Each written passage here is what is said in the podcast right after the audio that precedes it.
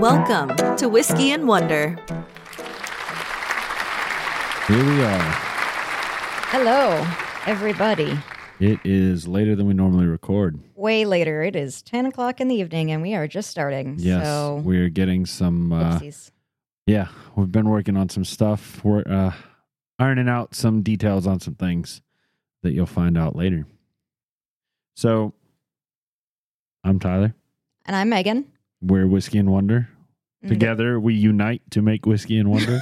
like the um, what was that cartoon where Um, They had the oh, rings. Uh, Planet Earth. that? no, that was no. Captain Planet. But there was like a brother and a sister team that they would Oh, say with the shape up. dragons. They would well no, she could No. turn into all the cool shit and he could only turn into like something related to water. It had to be like like he could turn into like a mop bucket. I feel and like stupid There were stuff like, that. dragons in it, weren't there? And they were I- like, I maybe they both she, had black hair. Maybe she turned into a dragon. Let us know what that cartoon was because I remember was it the Wonder Twins? I don't I know. don't, I don't remember. Um anyway, we're Whiskey and Wonder where we unite to become Whiskey and Wonder. or uh, where we review whiskey every week and teach the other something that we have wondered about. Um, and that is who we are. it was us. the Wonder Twins. It was the Wonder it was the Wonder Twins. Is that who I was thinking of? I don't know. Nope, not who I was thinking of at all. Oh, and they had a blue monkey. Cool. um. Anyway, like Megan said, we're whiskey and wonder where we whiskey and we wonder. Um. Yep. Check guys, check us out on social media. Uh, we're gonna we're making a conscious effort to be better at social media from this point forward. You have my word and Megan's word. We are going to do our best to be better at it. You can find all that stuff if you're watching us try. Yep. You can find all that stuff in the show notes or on the screen where you uh, check us out on YouTube if you're not already. Uh, we're Whiskey and Wonder, Instagram at Whiskey Podcast.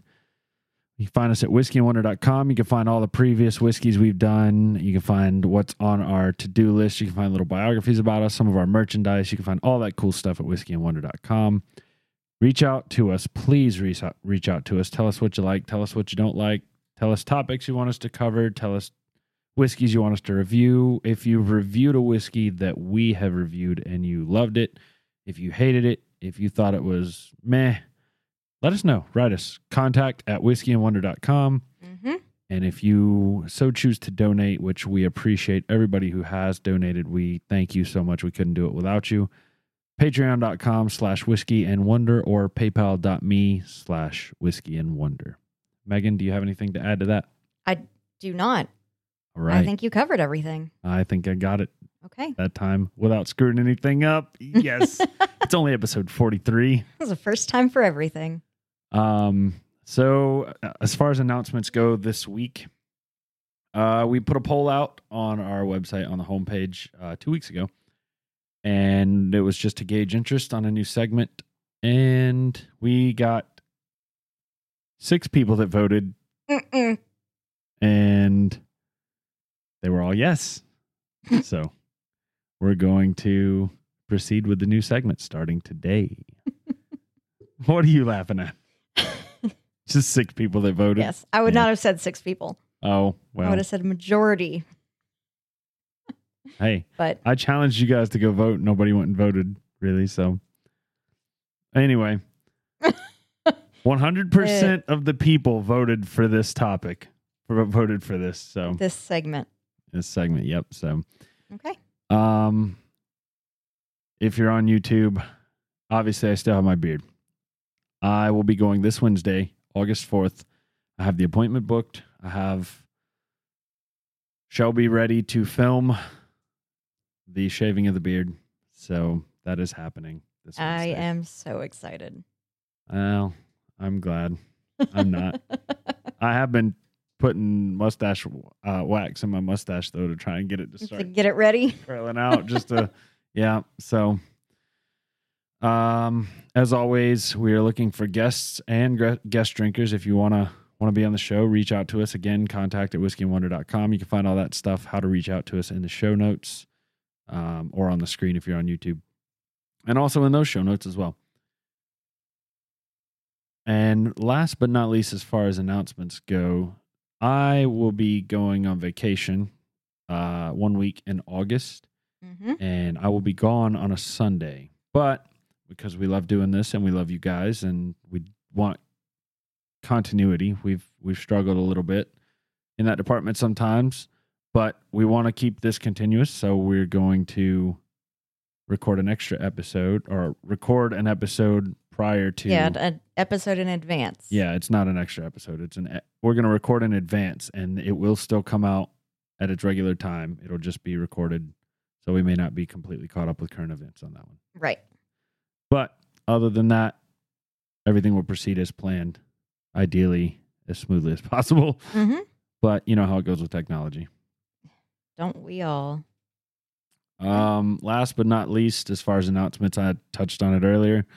Uh, to anybody that supports the podcast, whether it's by listening, sharing, you know, telling your friends, telling your family, donating, whatever, however you support us, buying a sticker, buying a whiskey glass, you know, we appreciate Yeah. it so much. It helps more than more than you know. So thank you so much for Uh, absolutely. supporting us. Yes. Couldn't wouldn't be here without you guys. Nope. So I guess on that note, we'll move on. Would you like to hit the button for the first time? Oh my goodness. Here goes. Don't mess up.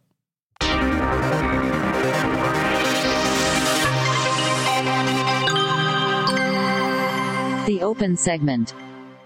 All right. So this is going to be the open segment where we just kind of chit chat for a few minutes about things that have been going on. We're, you know, going to see what happens with it. Yeah. So if you are on YouTube, you see me like in an awkward position, kind of looking right now. I have got poison ivy. I have had poison ivy for over two weeks now. Where did you get poison ivy? I like I was where pl- were you? playing disc golf. I was playing disc golf at a park near my house and threw a disc deep in the uh, apparently poison ivy infested woods. I was wearing shorts and short socks, and it was my favorite disc. So You had to go get it. I, not even that, I proceeded to tromp around in there for about 20 minutes and didn't find it. Oh no. Yeah. Fortunately, somebody else found it and they called me back. Anyway, I've been living with this for two weeks now. I even had a doctor's appointment for something else and ended up asking the doc, "Hey, can you give me prescribe me something for this?" And she's like, "Yeah, I got you know I got a cream I can prescribe you. No big deal." I've been putting the cream on and everything, and it's still not going itching. away. It's because I'm scratching it and spreading it to the point where, uh, and this might be TMI for anybody that doesn't want to know, but I have spreaded it, spreaded, Spreaded it. spread it to my nutsack. Jesus Christ. So I have poison ivy on my balls, and that's not fun, fellas. It's not fun at all. Well, uh lesson to be learned. Don't scratch and Uh, you say as I it. continue yeah, stop. Stop. Oh, if if I looked funny last week on the on the YouTube, that's why I'm scratching my poison ivy. It's all over, all over my legs. That like is the lower part of my legs and now other areas. I've got it on the side of my neck too. I think I even got it on my head. You gotta stop scratching. Like we need to like put oven mitts around your hands and like oh man, I'm on. so glad I got chicken. Po- I like got the vaccine or got chicken pox when I was little. I would not handle that well. Anyway, Mm-mm. I've been dealing with that all week. Um, I mean, compared to that, I don't, I don't have anything um really interesting at all. Um, I yeah, I honestly, uh, You live a boring life. It's okay. I really do live a yeah, boring life. no, I normally do too. I ended Uh, up ended up at Top Golf last night. They just built a new one over here in Charlotte, and mm-hmm. ended up there with some friends. Um, the first Saturday I've had off, and uh, I think I I think I've worked four out of the last five Saturdays. I think I had one Saturday off in there. Um, and it took me. I haven't picked up a golf club. I used to play golf a ton. I was never the greatest at it, but I was decent. Anyway, um, hadn't picked up a club in over two years, and it took me half of the first game. It took me about ten golf balls to get my swing back, but then I was crushing them. Not to toot my own horn, but I was hitting a lot. Like if you've ever been to Top Golf, you know that the net is the the end of the net is 210, you get a chunk of points if you hit the end of the net. And I was regularly getting it to the end of the net. So Very impressive. toot my own horn there. Very impressive. Now I'm going to the driving range one day this week. We are all proud of you. Yes. We need to go play golf one day. Yeah, we do. Do you I have clubs here? yeah. You do? Oh yeah. Oh hell yeah. Um, I have been playing golf since third grade. Um, my dad ended up getting me like private lessons and everything, Damn. and I still am the worst golf player you'll ever meet. So, Oh, I can change that. Oh, I highly doubt it. Oh, I 100 well, I don't know. You did have private lessons. like, uh, yeah, master couldn't couldn't help Ah. me. I don't know. master. They make it sound like he's a master swordsman or something. That's hilarious. Um, I am left-handed, um, and I golf left-handed, so I use left-handed clubs and uh, trying to, like, I don't know, everything I do is opposite of what a right-hand person, right-handed person does. So it's What is what is your issue when you golf? Uh, well, one of my big, my biggest issue is I can't keep my arm straight. I bend it. Yeah, I was just about to say just keep your Yep, that's my biggest issue. Is in your for you it's going to be your right arm, but for me it's my left. Yeah. Yeah, that's my biggest issue is I can't keep my freaking arm straight. My dad says I hit the golf ball like I'm hitting a baseball. Mm-hmm. That's uh that honestly yesterday I told I said it took about 10 balls for me to figure out what exactly I was doing wrong. That's what I was doing. And when I was coming back I was bending my elbow. Yep. Doing doing that. Yep, that's exactly Uh well, then I bet you hook a lot. you think? Yeah. Yeah. well, I can straighten it out. You just got to be, you know what to do, apparently. I so- do know what to do. So just do it. Doing it is the hard part. Nike. Don't sue us. yeah, please don't. We we don't have any money. We don't. Well, we don't have much money. Anyway, um, I played well, I DM'd D&D last night. yeah, Um, how'd that go? really well. Uh it was a fun session where everyone made fun of me. oh, um, lovely. So I can do approximately two um accents, voices. Okay, I can do really bad Russian, I've heard that one. We've heard that on the podcast Yep. before. and then I can do and I can't do it unless I've had alcohol and we haven't had any yet. I can do a very very stereotypical southern plantation owner. I think I've heard that one before too. You might have. You might have, but that's the only two things I can do. And so I made this dwarven queen sound like Southern plantation owner sound like Blanche from the Golden Girls. lost on me. Well, those of you who get it, you get it. Okay. Either way. if you know, you know. Yep. Well, all right then. That's. Uh, I'm glad that it went well. Nothing crazy like the last time I played.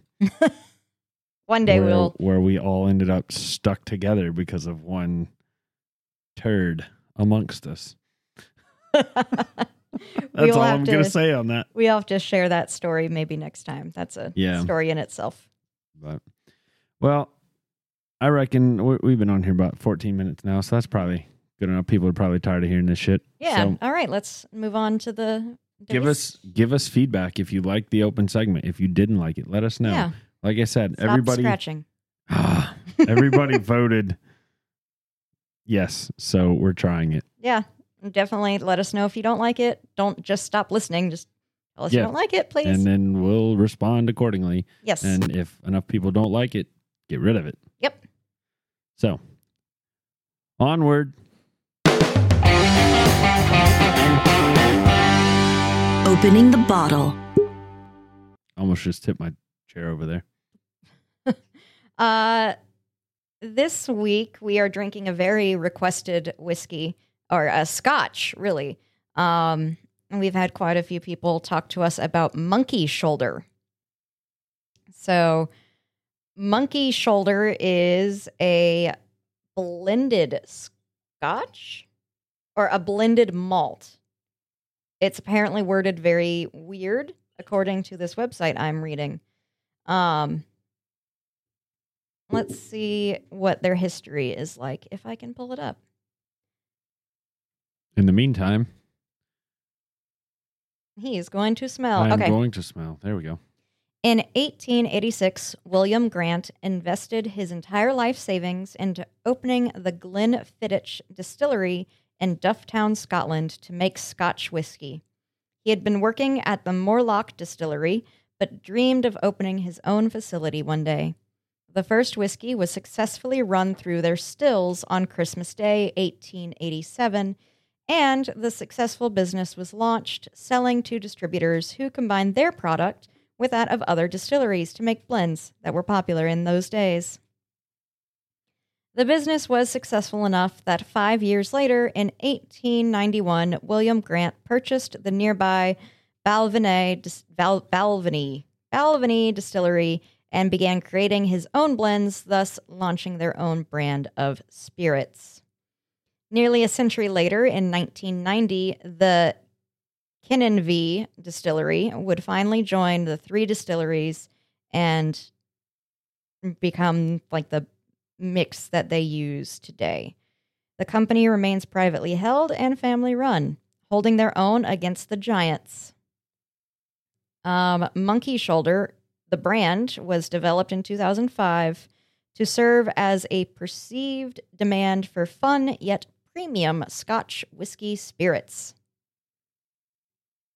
So that's a little bit about Monkey Shoulder and the three distilleries that make up uh, Monkey Shoulder. So you've been smelling it, Tyler. What do you think? Um, it's very for me the overpowering no it's hard to put a smell. I've smelt it before on other whiskeys. Okay. It's got some sweetness, but it's not like an over overly sweet smell like a vanilla. Um, maybe maybe a soft nougat Okay. smell to it, but I would say the overwhelming smell is uh grain, some type of grain, and I and for whatever reason, Yeah. corn sticks out to me, but I know it's not corn. It's a Scotch whiskey. It's not made out of corn. So it smells I just think my grain goes to corn. calibration is off. Yeah, it it could just be like cereal grain or It and th- this is going to sound weird, but it smells very beer like to me. Um I don't know why there's it smells bready. That's the what I. That's what I Yeah, smell. It smells okay. bready. Yeah, beery, bready. It's, Yeah. Yeah. Maybe it's maybe it's like a wheat Yeah. kind of smell. I- it, it's a grainy smell. Yeah. The best way I can describe it is bready. Yeah. Bready. I like that. I'm I would agree with that. That's Mm. what I'm I'm smelling. There's Um. absolutely zero burn your nose hairs. No. Like I just got just the faintest Yeah, no, like I burn. I can stick my entire like face in there and like inhale as deep as I can and I'm not getting anything. I get just a little burn if I do that, but nothing. It's not clearing my sinuses. No, not at all. Um this is Oh, and um I forgot to mention that I was also smelling citrus of some sort where you were getting nougat, I was getting I yeah, I can see there's a hint of citrus in there. I don't know what kind of citrus it is, but a citrus is there. All right, we are supposed to be smelling if crisp, clear, malty grains, almost beery, Wow. touch of lemon, no nose tickle or heavy sense of oak, just lightly sweet and round. After a rest in the glass, there is a layer of vanilla. That sounds like we hit it pretty pretty spot on the nose there. Maybe we're kind of getting used to this, good at this. 43 different whiskeys later. We're starting to get it, kind of. Sometimes. Maybe we All got lucky. Have you tried it yet? Oh, trying it now. Um, out of the scotches we've done, uh, they're the very worst whiskey we've had has been a Oh, yes. scotch, and the what I consider the probably the very best whiskey we've had has been a scotch. So there's a very long chain between I- scotches. I think our year in special this year is going to be a hell of a battle because Mhm. we have had some very good whiskeys this year.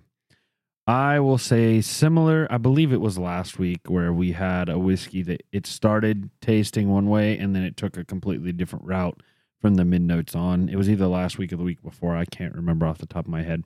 That's how I would describe this one. It started one profile and went somewhere different. it's Um, not the the. I took one sip while Megan just took a few, and the thing I noticed is there's very little burn, um, and it's a very very subtle burn. Yes. lingering. Yes. Um I am getting that ashy peaty taste in the aftertaste. Very Um yeah. It's not overpowering for me though. it's not overpowering, but it's It's there. it's there. Um and that I'm not a big fan of like the peat. I got a little Taste, little so- sweetness on the maybe a little bit of that citrus and a little sweetness on the tip of my tongue, and then a little bit more sweetness on the back end, maybe vanilla Um, but the overwhelming flavor at the mid to, to finish is that, and, and for me, it kind of it's that um, kind of peaty, smoky flavor, but it it it really goes away pretty fast from the mid, and then it just leaves that very very low burn. And I know I know we've said this a lot lately with several whiskeys that we've drank, but this is like this burn is it's not overpowering, but it's lingering. So it's something that I would like to have in the wintertime. Yeah. It is so far. It's something like when I go out in my garage and or sit out on the porch and put my little heater on and have a cigar and a whiskey. That's what you know, I think that Yeah. would be ideal. Um, so the flavors I'm getting, um, other than that that like peat finish, the initial like hit on the tongue is definitely like a real quick flash of something sweet or sugary. Mm-hmm. Um, the mid for me is very sour. Um, it's like a warhead or like licking a lemon. I'm getting it's it's making like my mouth pucker anytime I'm like hitting that mid. And I don't know why. Um but it's it's definitely like a lemony warheady sourness there. Um that it just it makes my cheeks hurt. I'm not really getting maybe maybe if I really try, I can get a little bit of lemon out of that, but it's not bitter. It's overwhelming in the mid to me at the smokiness. And it's it's a smooth smoky. I don't want it to come it's not Wolfburn. Cigarette it's ashtray. Not licking an ashtray. Yeah, it's not ashtray water. It's you know, it's smooth, it's good, it's enjoyable. Whereas Wolfburn, you know sometimes you go to like a party and somebody has a bottle of water and they leave about that much water in the bottom and put their cigarette in there. Ugh. That's what Wolfburn tastes like you were drinking. yeah. Yes, it did. This does not taste like that. This is actually not. good. It's enjoyable. yes, it's so far enjoyable. I'm I'm gonna see how it goes the rest of the night. Um we are supposed to be tasting lemon peel with caramel, um, a slight burn that passes quickly, leaving nougat and mineral water. The hell does mineral water taste like? Water? That's kind of where I, I was like, um, maybe they mean like, um, I okay, I don't know. Yeah, I have no I don't idea know. what they I don't mean know what they mean by that. water. Who knows? Uh, the finish is short, supposedly. Yeah, I would say the finish was very short. It was I that It, it, it, the only thing that lingered was the burn, but it was Yeah. very, very like on a scale a of one to ten, it was like a one, one and a uh, half. it was a very mild burn. I get more burn from this cherry Coke Zero. Well, that's because Coke is extremely acidic. Fair enough. Um, yeah, I guess we're gonna see what happens as we continue on. Uh, Tyler, is there anything else you want to say? No, Okay, then let's do.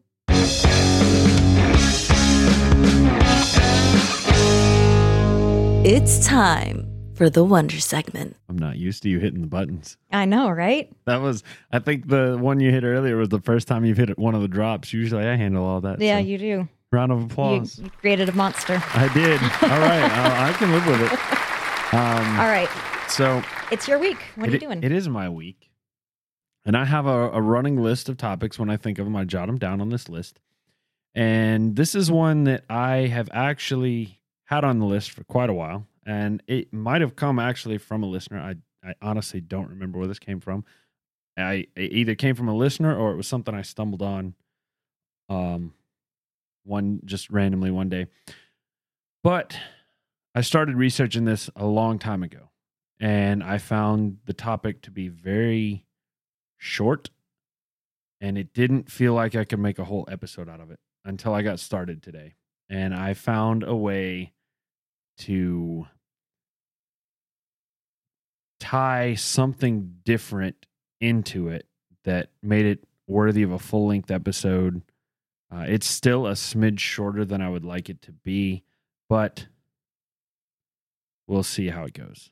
So, anyway, I'm going to teach you about the Great Smog of London. okay.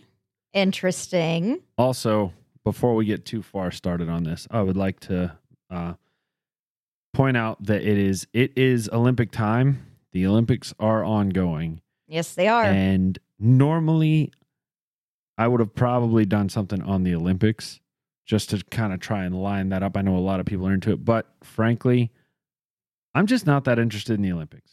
I haven't. I've never been. It's not huge for me. But if you do want to learn something about the Olympics, check out episode numero uno. Our very first episode where I covered the uh, Olympic marathon of 1904, Yes. and oh my my my goodness, it was a doozy. If you're a new listener and you do want to listen, check out something Olympics related, that is a great episode. And I'm still a fan of that guy. All right. So back to the Great Smog of London. All right. So on December 5th, 1952, the citizens of London awoke to a normal morning of your typical English weather. Uh, I'm sorry, typical English winter English weather. Okay, Short, cold days with temperatures normally ranging in the teens at night to the 50s, sometimes high 50s during the day. During the winter, the rain can be plentiful, but snow rarely falls due to the high latitude. Uh, this particular morning just happened to fall during the middle of an unusually intense cold snap, and as most of us typically would, the citizens of London awoke and began igniting their coal fireplaces to warm their homes and businesses. As was typical for London's chilly and often misty climate, a fog soon began to form, and it quickly enveloped the entire city. spooky. Ooh. Over the span of a few hours, however, fog quickly turned into yellow brown smog as soot from the chimneys poured into the atmosphere. Since coal was being burned, let's actually talk a little bit about the types of coal and the quality of it that was being used in 1952's London. I didn't realize there were different types of coal. That's right. I'm going to sneak some geology into this one. I told you I found a way to extend this one out to a full episode. well, I So- thought coal was coal, so No, it is not. So, Okay. to start with, there are several types of coal. It is not the same. I figure most people had yeah. that. It's typically broken into four, sometimes five, depending on who you ask, four different types based on the carbon content of the coal. Uh, it's determined, the type of coal that you have is determined by the amount of heat and pressure that was active on the coal over a set amount of time. So, before we get too far into it, let's just jump back, start at the beginning, and answer the question of what is coal and what, where, and what does it come from? Any idea? Um, coal is a rock or mineral, whatever the multi multi things pushed together are. I'm assuming it's mined. I don't know. Well, yes, coal is mined. I don't know. I don't It- know. I feel like I'm wrong. To put it simply, coal is a sedimentary rock that is brown or black and is composed of It is primarily carbon and hydrocarbons. Despite it being classified as a sedimentary rock, it actually starts its life as dead plants and is metamorphosed over time into higher grades of coal through the process of coalification. It evolves like a Pokemon. I did not make up the word coalification. I just want to make that very clear. Um, so eh, there are three types of rocks there's igneous, sedimentary, and metamorphic. And realistically, coal is classified as a sedimentary rock. I don't even think it should be classified as a rock personally, but it should be more metamorphic than anything. Metamorphic is when a rock is exposed to heat and pressure and changes slightly, which is what coal does. But anyway, so what are these four or five types of coal and how do they form? The first step in the process is peat. You may or may not have heard of peat. I taste peat right now. Exactly. peat is typically used in scotch, burning the or um when they malt the grain, I think they use peat fires. Or they roast the grain over peat fires or something. Go check out the All About Whiskey episode, and I touch on it a little more there. Um, so peat is actually technically not coal, but as I said, some people include it as the fifth form of coal, so I went ahead and included it here. I would say peat tastes coal y. It tastes coaly, but it's not coal. Okay. As mentioned, the process starts from dead plants, and the amount of pressure, heat, and time are all variables that determine what type of coal forms. You can even say there's a simple formula to make coal, which is dead plants plus heat plus pressure plus time equals coal. Not really that hard. In wetland areas or bogs, plants die. The organic matter piles up under the water. hmm in order to actually turn it into coal, it's got to be protected from biodegradation and oxida- oxidation, which naturally breaks down the organic material. Typically, that comes from mud or mud piling on top of the organic material or um, very acidic water where, where the bacteria can't live that would break it down. Is that why dead bodies decay stranger in water than on land? Um, stra- what do you mean, stranger? I can't. Now that I'm like actually talking, I can't remember if bodies decay faster in water or slower. It's one of the two. I think it Depends on the water source. Usually, it's probably going to decay faster. I don't know. That's a that's a great question. Actually, faster. I listen to a lot of murder stuff. that's a great question. Murder. Okay, let's go. Um, so uh, as mud and sediment settle and pile on top of this plant matter, it's protected from the from decomposition and the pressure on it. Think about the pressure of gravity and then the weight of the water and then the new mud. It's all pushing down on this coal or this leaf organic matter. This results in a loose soil like accumulation of plant material, and this is called peat. Technically, it's not coal because it's not unified. It's it's very soil like. Is it like a dust? Like a No, it's like like, soil. It's like think about plants that are compacted to be really close together, mm-hmm. But you can still take your hands and just kind of mush it apart like soil. Okay. Yeah, okay. It's that's that's basically literally what peat is. It's not coagulated, it's not solid. Okay. It's it's very Okay, then I would agree. Peat is not a rock. It's not a rock, yes. Um, peat is used for energy in places like Scotland and Finland, where it's abundant, uh, and it's actually being created. Have you ever heard of the peat bogs in Scotland? Yeah. Yeah, that's mm, wetland they're they're areas. Yeah, making peat. They're making peat. Um, Interesting. I see you, Scotland, and your scotches. Yeah, peat is very inefficient, and it contains less than sixty percent carbon and more than seventy-five percent moisture. So Let's Not all go solar. not ideal. I thought about doing a topic, not this time, but maybe in the future, on the different forms of energy and why I think that's brilliant. each one. Uh, your dad recommended it a long time ago, Long and I have ago. it's still on in my noggin. Pop across. I'm still waiting for the right moment to do it. I'm very One- interested in that one. Sorry. No, you're fine. It's just no, that one's coming one day, y'all. So the next step in the formation process is lignite. That sounds like a Pokemon. Yes, it does. Lignite, Um, I choose you. What would his finishing move be?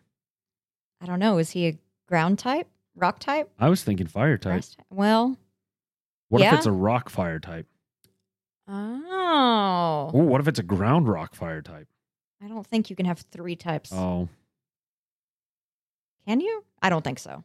uh, I don't know. I thought there were some new ones you could. Anyway, that that'd be a cool Pokemon. Maybe he could learn fire type moves. It'd be a ground and a A ground rock. That ground can- rock that could learn learn fire type moves, like That's- flamethrower that's pretty cool. and ember and stuff. I like that. Yeah, we just created a Pokemon. Come on, Nintendo or whoever owns Pokemon. Nintendo, you were right. Okay. I don't know how I knew that. Anyway, the next step in the process is the formation of lignite. It's known as brown coal because, as you can guess, it's black. No, it's You're. It's- fucking it's, with me. It's brown. It's brown. I believed you for a second. I was like, wait, really? yeah, it sounds like some bullshit some asshole in 17 something would do. Uh, so lignite occurs when peat is, as you would guess, subjected to more heat and more pressure, which results in a solidified hard material. This is the first official form of coal. However, lignite will crumble when it's exposed to air, meaning that it loses a lot of value as a fuel and creates more exhaust when burned, more soot, more particulate matter, more I don't necessarily want to say pollution, more of just more soot. Um, because of this, because it's sensitive to air, lignite must be stored properly and cannot be transported long distances. Most lignite deposits are considered to be geologically young, having formed within the last 251 million years. Geologically, that's young. And they're found close to Earth's surface, but can extend to 100 feet thick. It's made up typically of 25 to 30% carbon and up to 75% moisture. And it results in a low energy content. I think I misspoke earlier. I don't think peat, I said peat was 60% carbon. I think I mistyped that. I think it was supposed to be 20% carbon. Um, anyway, lignite can also contain, uh, I said lignite's made up of 25 to 30% carbon and up to 75% moisture, which has results in a low energy content. Lignite can also contain up to 7% sulfur, which is a relatively high amount. When high sulfur coal is burned, it can release SO2 into the atmosphere, and SO2 is a key component of smog and the leading cause of acid rain.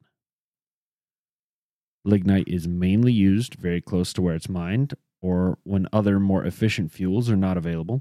Like I said, doesn't stand up well to air and doesn't transport well because of that. In the US, most of our lignite deposits are located in North Dakota and Texas, with 92% of all US mined lignite coming from those two states. So, that's a little bit about lignite.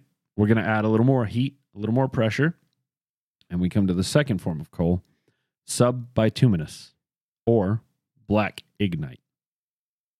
Is this what powers trains? Well, trains are powered on fuel now. Gas. I meant definitely. old time. Old trains? No. No. It's estimated that subbituminous and lignite make up almost half of the world's known coal reserves. Subbituminous coal is black in color, more compacted than lignite, and has a dull luster. Similar to lignite, it also crumbles when exposed to air, but not as badly as lignite, and it contains significantly less water at only 10 to 25%. That is a lot less. Yes. This allows subbituminous coal to easily be transported long distances. The carbon content of subbituminous is 35 to 45%, and although it's less carbon than some other types of coal, its sulfur content is very low, sometimes as low as 1% by weight, which results in cleaner emissions when burned for fuel. It's made up of a uh, I'm sorry, subbituminous coal made up around 44% of the total U.S. coal production in 2019, with approximately 97% of the production coming from two states, Wyoming and Montana. Typically, these are found more out west. Subbituminous is still considered relatively young, having also formed within the last 251 million years. And you may be curious, sitting there like, wait a minute, you said the same thing about lignite, same time period. What the hell? So actually, the main influential factors on the um, rank of coal are actually heat and pressure. Time doesn't have as much of an influence on process. Okay. Theoretically, you could take any type of coal, you could create any type of coal instantaneously with the right combination of heat pressure. and pressure. So time is like a secondary factor. Okay. Neat though. Um, it just sometimes takes a lot of time to create that, That pressure. pressure. Yeah. yeah. And to get it deep enough in the Earth's. But if there was an Crust. artificial way to do it, you could. You could do it like that. You just got to line up, you know, graph out the right, figure out what the right temperature and and pressure would be. That's why we have engineers. Exactly, and chemists and scientists. Yes. STEM. if you take subbituminous and again add more heat and pressure, you'll create bituminous coal. This is what trains ran off of. This is the second highest grade of coal. And unlike the previous three examples, this is completely solidified and does not crumble when exposed to air. Despite this, it's still known as soft coal. In the US, most bituminous coal ranges between 100 and 300 million years old and can be found in 19 different states, but West Virginia, Pennsylvania, Illinois, Kentucky, and Indiana all combine to produce 75% of the total US bituminous coal production. This type is typically used in generating electricity and in the iron and steel industries and in up until the 1960s in powering steam locomotives. I'm not going to get. Uh, I'm sorry. Uh, the U.S. classifies bituminous into three separate categories, and then further divides one of those categories into so that there's a total of five categories. Um, and it's all based on carbon content and how much energy is produced. And I'm just not going to get too deep into that. We're going to keep this simple. Okay. Um, but suffice to say that high volatile bituminous is the lowest rank of coal of bituminous coal, followed by medium and low volatile, which which is the highest. I Right. already have a question, and I, f- I feel like you're going to answer it. Okay. But just in case you don't, I want to go ahead and mention it. Um, why were trains powered by the second level coal and not the not the best coal on the market? Uh, I actually didn't answer that. I didn't even have the train thing in here. I just threw Oh. that. I ad libbed You that. love trains. I do, but I ad libbed that because I don't really like steam trains. They were around long before I came around. Anyway, um, probably the abundance, cost. All right, I guess I get uh, that makes sense. That would be Money makes the world go round. yeah, yeah, and railroads in that time were going bankrupt left and right. I can't So. believe you don't like steam trains. I'm so disappointed in you. Sorry, didn't grow up with them. Mm. Um. So bituminous has the largest range of carbon content. Content it can range from 45% to 86% carbon. It also contains the tar-like substance bitumen, which is found in petroleum.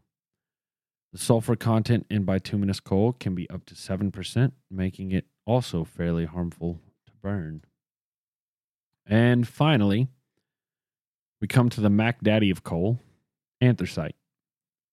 It's another Pokemon. Is it really a Pokemon? No, it just sounds like Oh. anth- anthracite. Like these are like Pokemon names. Lignite evolves into bituminous, which evolves into anthracite. Yeah. Look, you we just, just, created an entire Pokemon evolution chain. there you go. Hey Nintendo. I bet we could draw it. We'll figure out a way to make it look. we, you could draw. I, I'll make the noises for it. Okay, there you go. Yeah. We got this. Um, anthracite contains 86 to 97% carbon and is also known as hard coal. It has the highest heating value of all types of coal and accounts for less than 1% of all the coal mined in the U.S. Makes sense why trains didn't run on it. Yeah. It's very, eh, yeah, pretty much. It's, What's the point of it? It's very efficient. It's very efficient, and I'll get into a little bit more of the point of it here shortly. Okay. The moisture content is very low, as is the sulfur content. Moisture levels are typically around fif- 5 to 15%, and sulfur is typically around 1%. And this is all by weight percentages here. Inside the U.S., anthracite can only be found in northeastern Pennsylvania and is mainly used in the steel industry. Anthracite has a shiny luster and is denser than bituminous coal. Chemically, anthracite is the transition phase between bituminous coal and graphite. Graphite, for reference, if you don't know, is pure carbon. Just That's what pencil lead is, right? it's mixed with other things, but yes, it's made of graphite. Graphite is just pure. If you ever get a specimen of pure graphite, which I've held, and if it's actually a solid lubricant. It's really weird. It's it's almost like it's slimy. Oh, Um, that's so cool. Yeah, if you you can buy it because my job uses it for like locks instead of spraying it with WD forty. You put some graphite in it and it lubricates the lock. Um. So yeah, chemically it is the transition from coal from bituminous to graphite, which is why it's shinier and has, you know, more of a sheen than bituminous.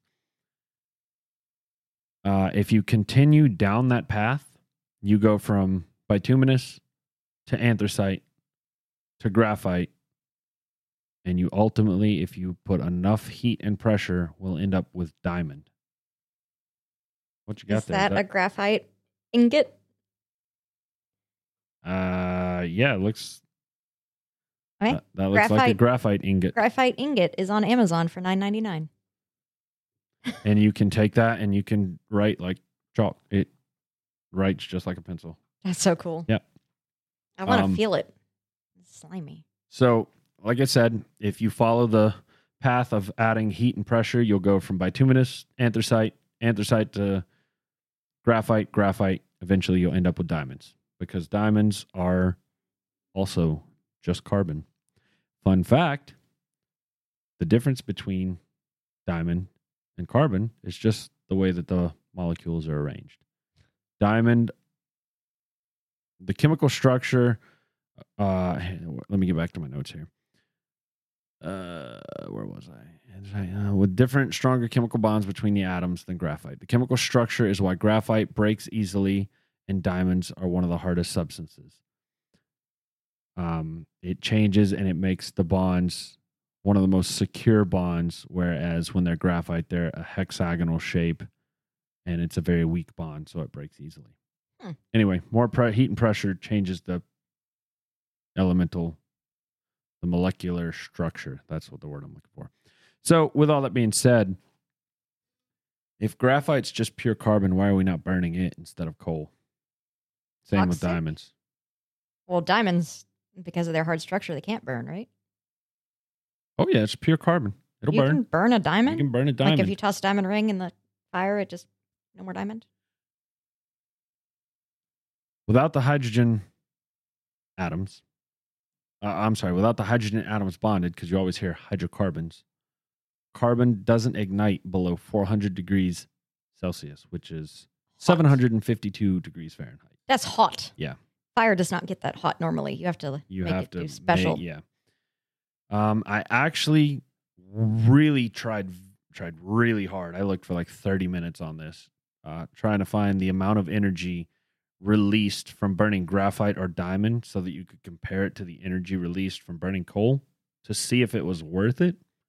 But I couldn't find any information on how much energy burning graphite releases. So I'm Hmm. assuming that it's not used because of the high ignition temperature and it's not Worth it. worth right? it. Yeah. Yeah. So now that we've learned a little bit about coal, let's get back to London in 1952. Talk about the weather that created the other half of this mess. So I'm getting both my both my wannabe degrees from college. I got the geology degree. I didn't finish the meteorology one. So let's talk about the weather now. An, an, an anticyclone or a high pressure weather system had settled over the area and had created a temperature inversion. Now, we all know that in the troposphere, which is the layer of the atmosphere that's closest to the Earth's surface, as you increase in elevation, temperature decreases. If you climb a mountain, it's going to be colder at the top. Yeah. Nine times out of 10. 99 times out of 100, probably. When an inversion occurs, a layer of warm air traps a layer of cool air at the surface. And this is exactly what happened in London during this time. Once you get to the stratosphere, however, there's another inversion. And instead of the temperature decreasing with altitude, it increases with altitude. Is that why spacecraft like burns coming back in? Uh, no, that's just the friction of the atmosphere Okay. and the speed that they're at. Um, no, but have you ever looked at a thunderstorm and you see how it kind of poofs out Yeah. instead of just continues to rise? Yeah. That's why. Oh. the air can no longer rise. It's hit that inversion where, because obviously heat rises, it's hotter above that, so the air So starts can't- to sink. Oh. And that's what ultimately in a thunderstorm's life cycle, you have air rising upward until you hit that point. It cools and starts to sink. And when the updraft in a thunderstorm is overtaken by the downdraft, that's when the storm's life cycle peaks and it starts to die. Huh.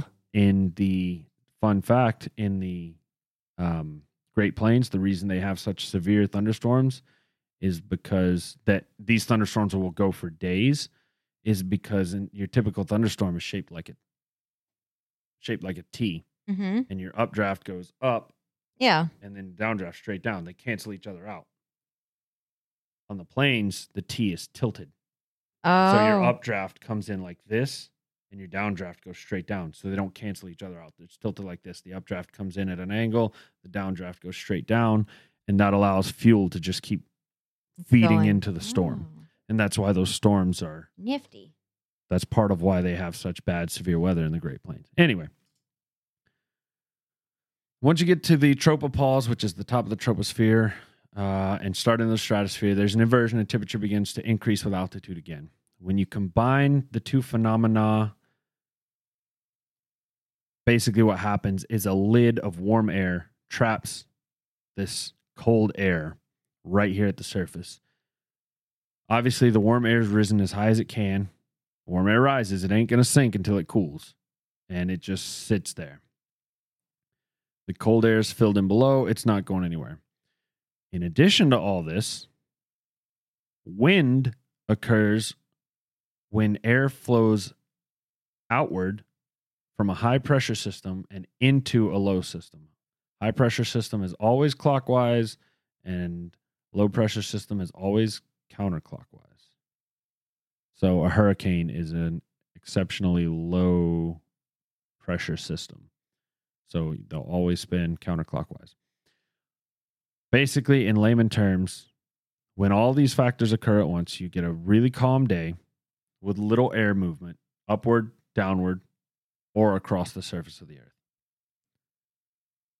So, how does this all tie together? After World War II, Britain was exporting most of its anthracite and other valuable coals to help pay off its debt from the war. This resulted in the burning of lignite by British citizens. And when combined with this cold snap and no air moving, you have the recipe for disgusting air, smog, and pollution. Gross. Mass burning of lignite coal and automobile emissions created a smog by that afternoon, uh, December 5th, 1952, unlike any fog that London had ever seen. As I mentioned, it was a very yellowish brown and was beyond thick. Visibility was reduced to a few feet at best, and driving became impossible. There are even some reports that say some citizens or that say citizens were unable to see their feet. God. No. Yes, most transportation was shut down, including boats on the river. Is it Thames? Thames? Thames? River Thames, I think. The only transportation op- option that remained was the underground. They even shut down the ambulance service. Oh no. because the smog was so thick They couldn't see anything. Nobody could see anything. Oh you had my to you had to God. get yourself to the hospital.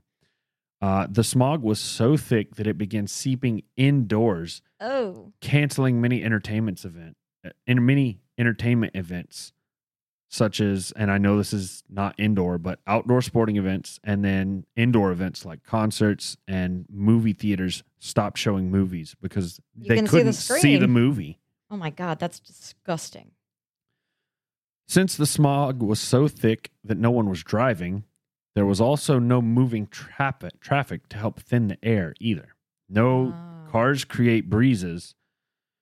Because of that, particles started settling and a slimy black ooze started coating the sidewalks.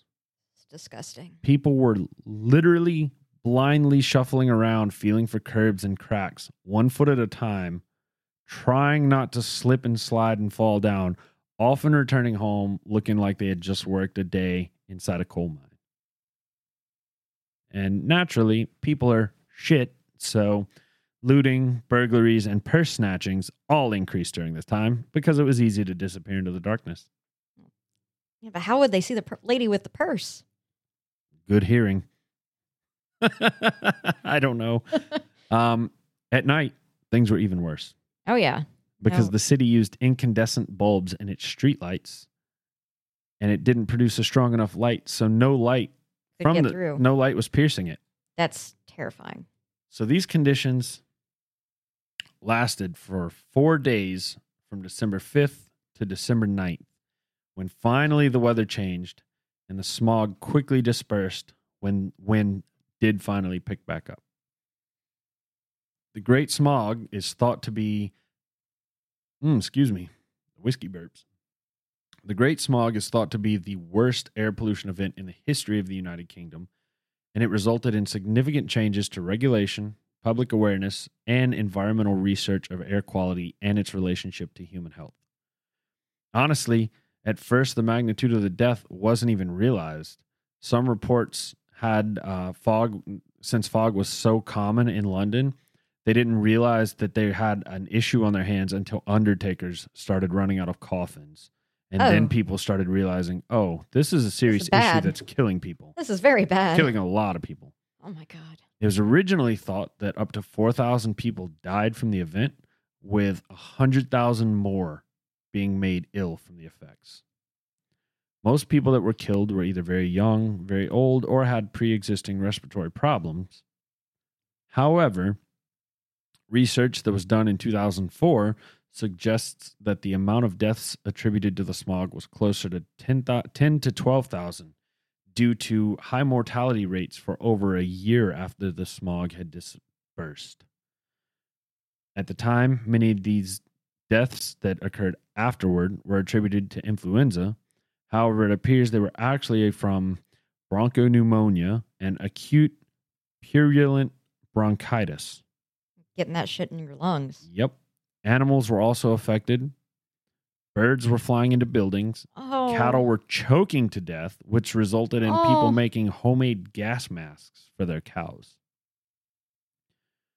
Afterward, in 1956, Parliament passed the Clean Air Act, which restricted the burning of coal in urban areas and it allowed for local councils to set up smoke free zones. The city also began working to switch its primary heating source away from coal, but ultimately that took many years to take effect, and they had multiple smaller smog events that occurred, but none were ever near the scale of the Great London Smog of 1952. Oh my goodness gracious. That is terrifying. Yes, it is. Um oh my god, just breathing that in. I can't Ugh. I saw one thing that mentioned masks and how some there were very few people that were able to get masks because you basically had to know a chemist to get a uh, mask that would protect you. But yeah, that was you were just Mm. there to breathe it in, and apparently it was uh, it was very bad on smokers, which was very common, especially among men of the 1950s. So, other than that, that's all I have on it. Like I said, I had to kind of, it was a short topic, so I had to put in some information on coal and why the coal. I definitely learned a lot.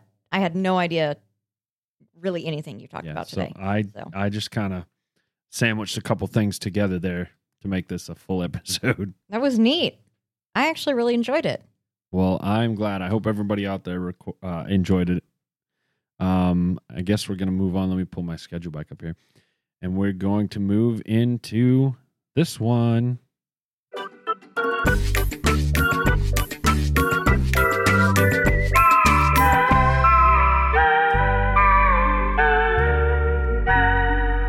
Trivia with Tyler. Now, as you guys know, if you're a new listener, you're about to find out. We do this trivia with Tyler segment every week, uh, and and we also the Wonder segment. We have n- the other person, whoever's not presenting, has no idea what the No. topic's going to be. No, we don't know what We- the other person is doing until we're sitting here recording. Yeah, we're just as learn when we surprised. learn. Yeah, you're just as surprised. So I, s- I mentioned to Megan earlier um, that my Tyler nugget today is a little morbid, and then she goes, "Oh no, is your topic morbid too?" so, was my topic morbid? I don't think it was, but Mm, I mean, you kinda. you like glanced, you like skidded over the morbidness. Okay, You, I like I like grazed it as I yeah. curved by, curved past. Okay. Yeah, like I can live with overall, that topic is an incredibly morbid topic because of its after effects. But Yeah. you kind of like the after effects were like, ching, all right, we're done. Yeah. So uh, there just wasn't that much information Yeah. on them. So, um, all right. So today's little Tyler nugget: veterinarians kill themselves at at rates of two and a half to three and a half times the general population, due in part to online trolling and threats from pet owners who blame them for the death of a pet, and the fact that they have access to easy access to lethal medicines. That is very sad. That is sad. And I did know that um, actually from reading uh, mystery novels. That's happened in some of the mystery novels I've read. Well, on that note, Uh, I'm yeah. glad I didn't spoil anything this week. I do want to Uh. know what uh what did Houston say about that? Anything? He hasn't listened to the episode yet. And if if he has, he hasn't told me he's listened to it. Oh, He's had a very busy week too. Okay. So well, we're gonna find out. Did I finish the story yet? No. all right. Well, well, so yeah, cool.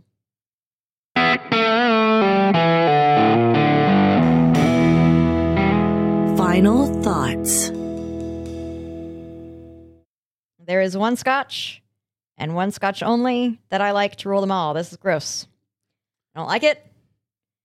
Um, it is better if you don't swish it, if you don't swirl it around. put some water in it. Put a drop of water. See what that does to it. Um, I would like to take a moment while Megan's doing that to say we did not do mailbag today. Again, no mail. Please email us. You can email us at contact at whiskeyandwonder.com. You can go on the website and there is a contact us sheet. You can find Message us. us on Instagram. You can message us on Instagram. You can Facebook. message us on Facebook, Twitter, Twitter. Reddit. Reddit, you name it, you can message us on it. So there's no excuse, guys. And Megan has put some drops of water in. Oh, it made it worse. Oh, it made it so much worse. oh, how is it worse? I was gonna do it, but not no more. Oh, it like intensi- it intensified the peat by like tenfold. All right. This is getting into like ash tray Wolfburn level. How many drops did you put in there? Two. Mm, That was, I was gonna do it. don't don't do it. I was that gonna made do it so much good, worse. I was gonna do it out of good faith because you did it, but oh no, don't right. do it. If Don't you're saying no, yourself. I'm not. I'm not gonna do it. Oh, it's gross. Wow. All right. Um Well, It- then strike that from the memory and and Yeah. let's rate it based on earlier. Um, as I was saying before, I mm, massacred it. Um, it tastes a lot better if you let it sit, if you don't swish it. Um, if you swish it, it I don't know, like brings out the the more uncomfortable flavors like the sour and the peat. To me, just having it sit there, it stayed sweet, um, or stayed sweeter. Um, and now that I've had it with the water drops, I think I'm going to rate it higher than I was originally going to because it could be so much worse. Um, I, I don't know. It. Give me a water drop. Oh no, I'm sorry. I don't think it's a good idea. Don't do it. Uh, okay, there you go. That's horrible. It's gross. It's nasty. Don't do it. Spin it together. Make sure it's it's all the water is all in there. I did. It's horrible. You ruined it. You ruined it. And we're waiting in silence. Definitely um more peaty. Gross. It's not It's not You- Wolfburn levels. I was about to say you're highly misremembering Wolfburn. No, you over exaggerated that a lot. It's, it's it's like an eighth of what Wolfburn was. It's Yes. still I could I could tolerate it either way. Um but would you want to? I would not want to do it with any water, no ice. I would be interested to try it with the rocks that don't dilute anything but just chill it. That would be interesting to me. But that would be more of an experimental thing. Um, for me, this wasn't. Uh, it wasn't great. No. I definitely prefer the Glenn Glenlivet. Um, Yes. for sure. Um, I'm actually going to pull out the other scotches we've done. I want to look at their ratings. Um, Excuse me. it's a lot better if you shoot it and do everything you can for it not to take to, not. It is a lot better if you shoot it and do everything you can to let it not touch your tongue. So, just looking, we've done four other scotches, and the highest rated is the 15 year aged Glenlivet. which Single is. It is fantastic. It is delicious. thank you, friend Angie. Yes, thank you so much. We're gonna have to get another bottle of that because it's gonna be in one of our. Oh, oh, for sure. Yeah. Did you polish that bottle off? No, I have kept it in the box and I keep it on top of the shelf, so Houston has to get it for me if I want it. Okay, good. Ideally, uh, I'm thinking about buying one of those It's just so good. that I have Oh, one here God. in case because I know it's going to make the end of year special. Oh yeah, it's so good. Anyway, I'm looking at the scotches we've done and take that one out of the four, leaving just the other three. And we have not, I've not gone above a four and a half, and you've not gone above a five on a rating. Ooh. So Okay. interesting observation there. So I have a challenge to friend Angie, who apparently knows more about scotches than I did. And I remember her saying something like she thought I would like Glenlivet because it's not peat, it's something I don't know. Um, friend Angie, if you know of any other scotches that aren't a very expensive price for a fifth that still are made in the Glenlivet way, can you like email us and let us know or Yeah, Something absolutely. like- Uh, we also, I just want to let everybody know on the website, we have a list of things that we want to try. Um, we have a list of things that we personally wanted to try. Monkey shoulder is something that some uh, several people have recommended to me personally, going back several years, and I put it on our pick. Um, but you know, we also have a list of listener suggestions as well. And I'm actually going to go through here. I know there's at least one scotch on here. I know for a fact we have Scottish listeners, so you guys need to defend your home hometown. So we've got Lagavulin on the list. Uh, we've got Johnnie Walker, A Song of Ice, A Song of Fire. Both of those are scotches. I don't expect those to be good. And you can guess which one of us put those on the list. I've the Glenmorangie 12 Lasanta. I've heard that is amazing. Uh, that actually came from a listener. Um, Is it A hundred dollars a bottle. 50 Oh, that's not bad. Um, Macallan, eighteen.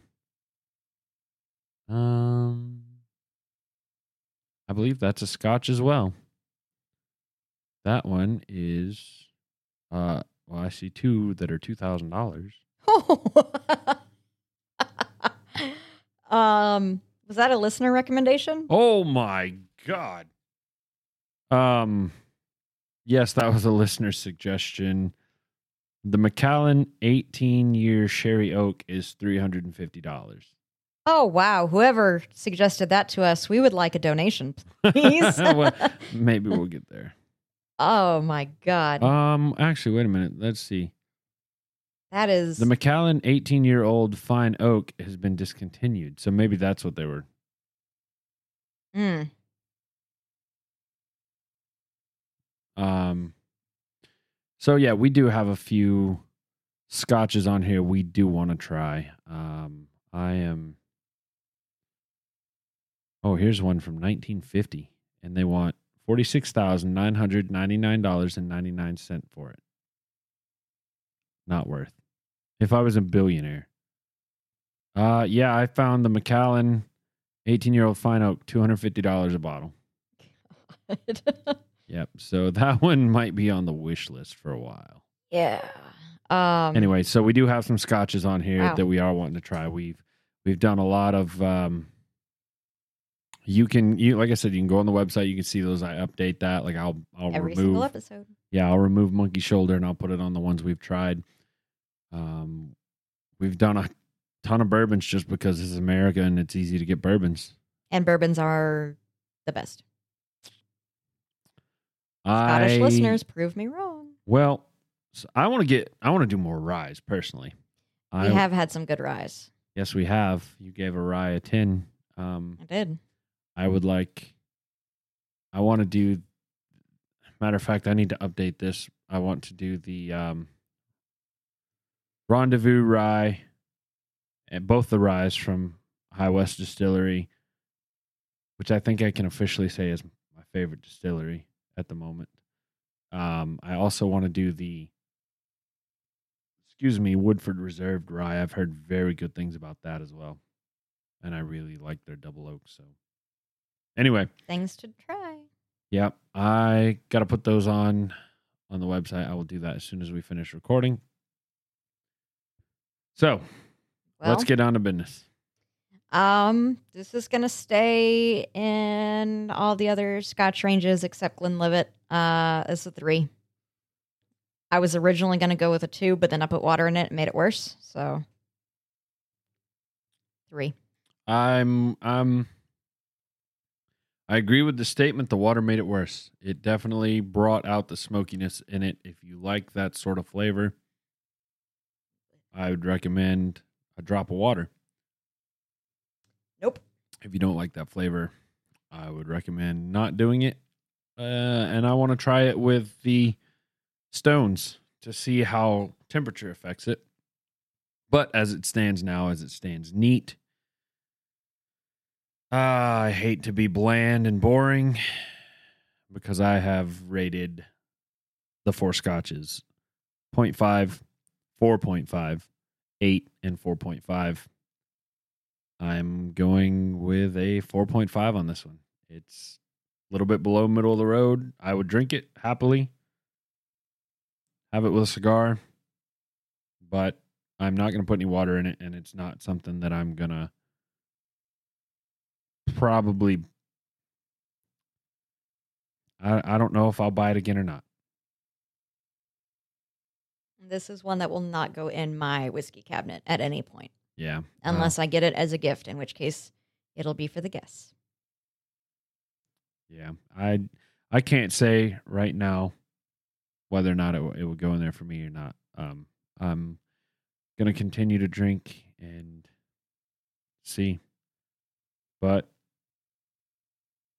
uh, we've just we've got two sitting here side by side, two from the previous two episodes. Oh, I think we skipped an episode this week. Actually, I think we skipped out of order as far as the whiskeys go.